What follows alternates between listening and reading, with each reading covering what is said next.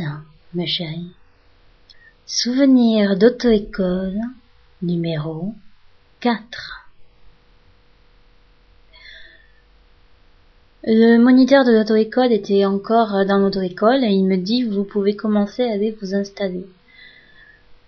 Donc je me dirige vers la voiture, j'ouvre la porte, je commence à m'installer et là, il y avait vraiment un truc qui clochait quoi.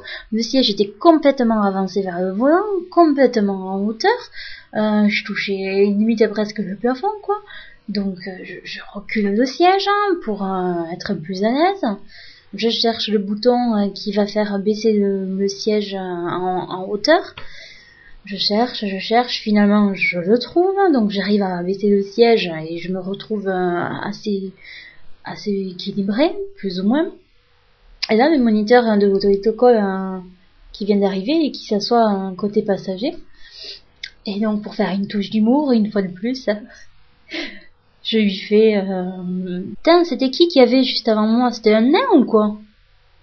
Et le moniteur me répond, oui, c'est presque ça.